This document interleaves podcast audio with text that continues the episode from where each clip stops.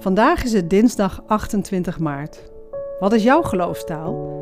Christine stelt ons deze vraag naar aanleiding van Johannes 11, vers 17 tot 27. Geloven in God.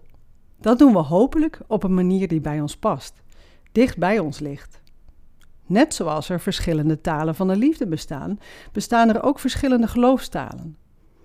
In deze passage ontmoeten we Martha. Martha spreekt de geloofstaal van de praktijk. Ze is altijd in de weer. Ze zorgt voor haar gasten. Zij vindt ook dat anderen zo hun geloof in moeten vullen. Dat wil ze in ieder geval van haar zus Maria. Dat lees je in Lucas 10 vanaf vers 38.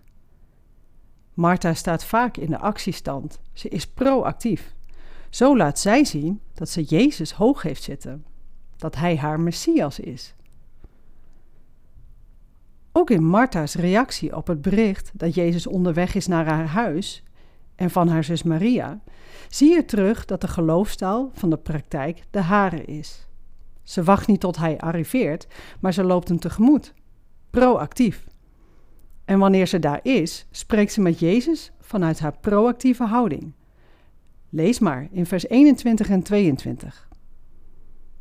Martha zei tegen Jezus: Als u hier was geweest, Heer, zou mijn broer niet gestorven zijn. Maar zelfs nu weet ik dat God u alles zal geven wat u vraagt.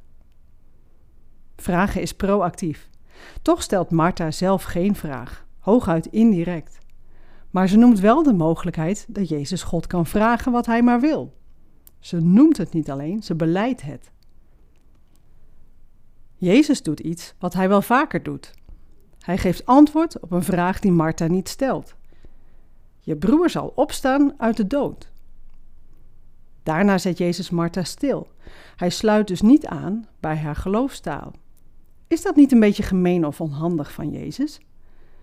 Martha laat met haar geloofstaal Jezus zien hoe zij in hem gelooft en hoe zij op basis daarvan haar leven leeft. En dan vraagt Jezus haar iets te doen wat niet direct heel dicht bij Martha ligt. Sta eens stil en luister een poosje naar wat ik zeg.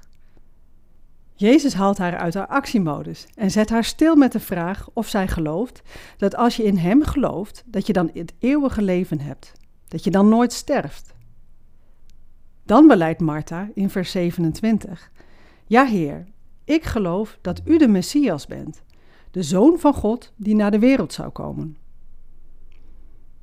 In vers 28 gaat Martha weer in de actie en Jezus laat haar gaan. Ik zei eerder al dat we in God geloven op een manier die bij ons past. Dus jij hebt ook zo je manier om je relatie met God vorm te geven, jouw geloofstaal. Weet jij min of meer welke taal jij spreekt?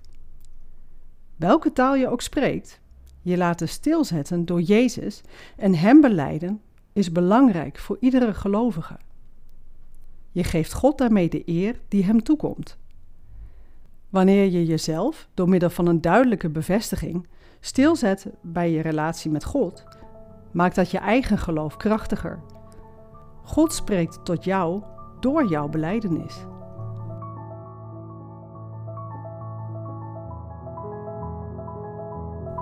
Leuk dat je luistert naar 40 dagen hier en nu. De podcast die je wil helpen om Jezus te volgen in jouw hier en nu.